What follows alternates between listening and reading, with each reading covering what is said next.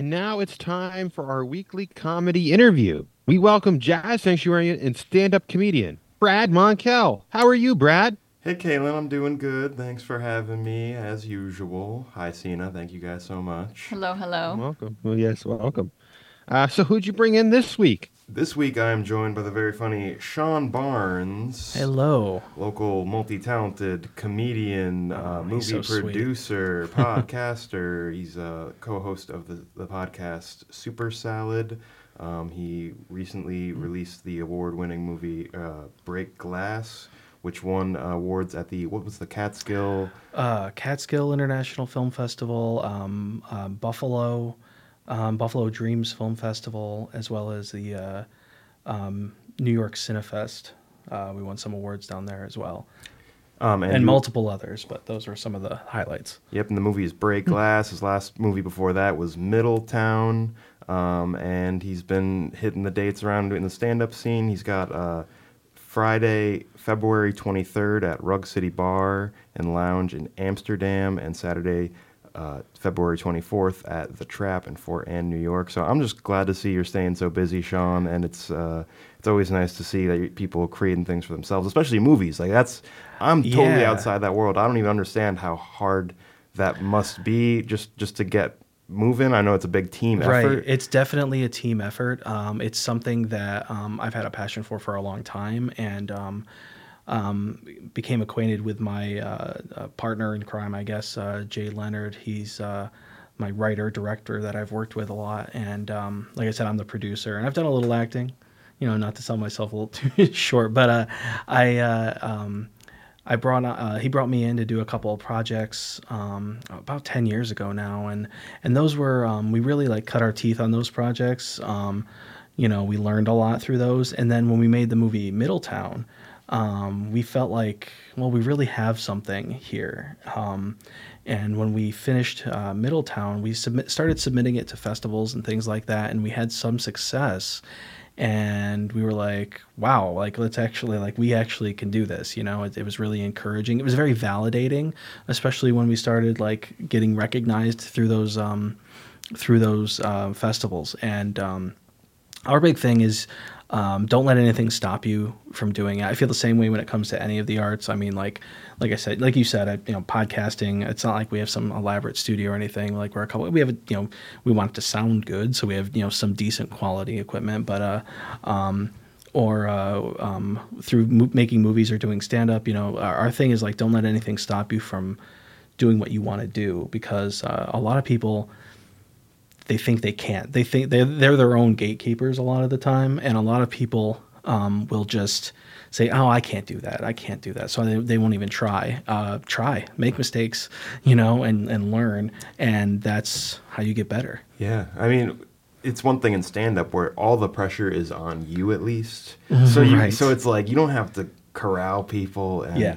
and and put all this management into things you don't even necessarily know about. Whereas a movie, you have to outsource, you have to pull all these parts together. Yes. Like for you personally, when you're looking at the to-do list for a movie, is there any like thing that has to get done where you're just like I could never be the one to handle this on my own. Oh, absolutely. So for in, so for for example, um, when Jay gave me the last script, uh, it's a road trip movie. Break Glass is a very much a road trip movie. Uh, it's two brothers traveling across New York State, and um, I was like, dude, like a quarter of this movie takes place in a moving car. We have no money. How do you want to do this? And he's like, you'll figure it out. I mean, we did figure it out, but looking at that, you know, early on when we first start setting up like shoot days, how is this going to work? That was a stressful thing. But like you said, it's very much a team effort. So it's a it's a it's not so much especially in producing it's not so much about solving all the problems it's about knowing who to go to to help you solve those problems so i was able to find the right people and i was like hey man typically in hollywood they would spend tens of thousands of dollars on a trailer and put a car on it and go down the road and uh, they would close off city streets and do all this stuff. Um, but surprise uh, in upstate new york there's actually a lot of stuff you can do with just asking. Um, make a phone call. You know we actually just called up the sheriff's office where we were shooting and they were like oh we'll keep an eye out for you. You'll be fine. Go ahead.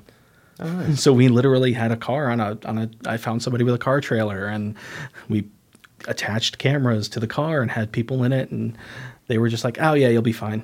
Don't go too fast." And we were like, "Great."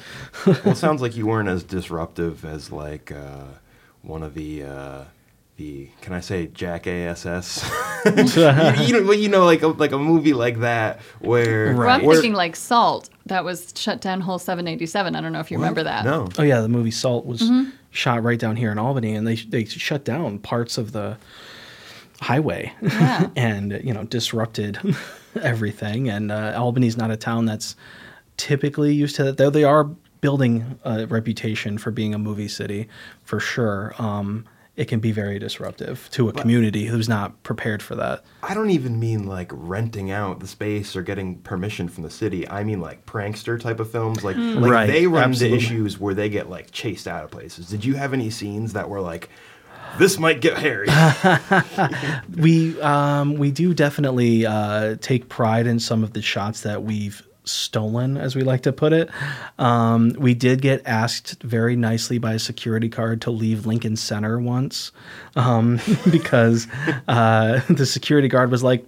That camera is not a, a little nicer than an iPhone. Uh, what are you doing? And we were like, oh, we're just taking. No, you're not. Get out of here. Um, yeah. So that was. Uh, we had some scenes to shoot down in the city. So like we went down to New York and uh, yeah, so that was definitely one situation where it was a little like iffy, um, and and it was a little stressful putting camera mounts on the cars too. Like yeah. like it's these big heavy duty suction cups, and you're like, I don't know if this is gonna work. I would want these are made to I would work. want bolts for my. exactly. Yeah. And we were using our personal cars because we were like, we don't have the money to go anywhere else to do it. But yeah. Yeah. Uh, but independent filmmaking, as far as like on our level, is very much like do it. Don't be afraid to make the mistakes. Get out there and make it. Yeah, and then I, I guess like doing stand-up comedy, which is the scene I know you from, that is Yep. very much a scene. It's it's it's people. A lot of the same people getting together at the same clubs and and seeing each other weekly, doing the same thing. Is can is there a scene around mo- movie making? Because so much of it is so like There definitely is. Even in upstate New York, believe it or not, I could tell you kind of who all the other filmmakers in the area are, and we all kind of know each other. Um, it's a little different because you don't see each other on a daily or weekly basis like we do for for stand up. Because I see the same, I see you guys on a weekly basis. You know what I mean? Doing stand up. When it comes to movies, we might see each other at like a networking event that every once in a while. Yeah. But uh, it's there. It's definitely. I will say. Um, one thing that uh, stand up does have in common with with independent filmmaking is it can be very collaborative when you allow it to be. Um, like if you take the time to talk to other comics and other com- like other comedians and take the time to actually talk to them, like you can actually work out each other's material and help each other in that way. And it's a you know a rising tide lifts all, lifts all boats. You know, so I think uh, with any of the arts, I think everybody needs to be more uh, supportive and helpful of each other as opposed to uh, combative. Yeah. Well, like I said, it, it's very it's very solo sort of thing, comedy. But you're absolutely right. There's no reason you can't write together and work together. But uh, you know, for those who are interested in checking it out, once again, you c- uh, the movies are Break Glass and Middletown. Where can they watch those? Middletown is available on Amazon Prime, Tubi, and YouTube. Uh, Break Glass, we're still trying to get distribution with that, so it's not available just yet. All right, and uh, Shawn's podcast is called Super Salad, and you can catch him uh, February 23rd at the Rug City Bar and Lounge in Amsterdam, and February 24th at the Trap in Fort Ann, New York. Thank you so much for coming on the show, Shawn. Great to talk to you. Thank you. I've had fun.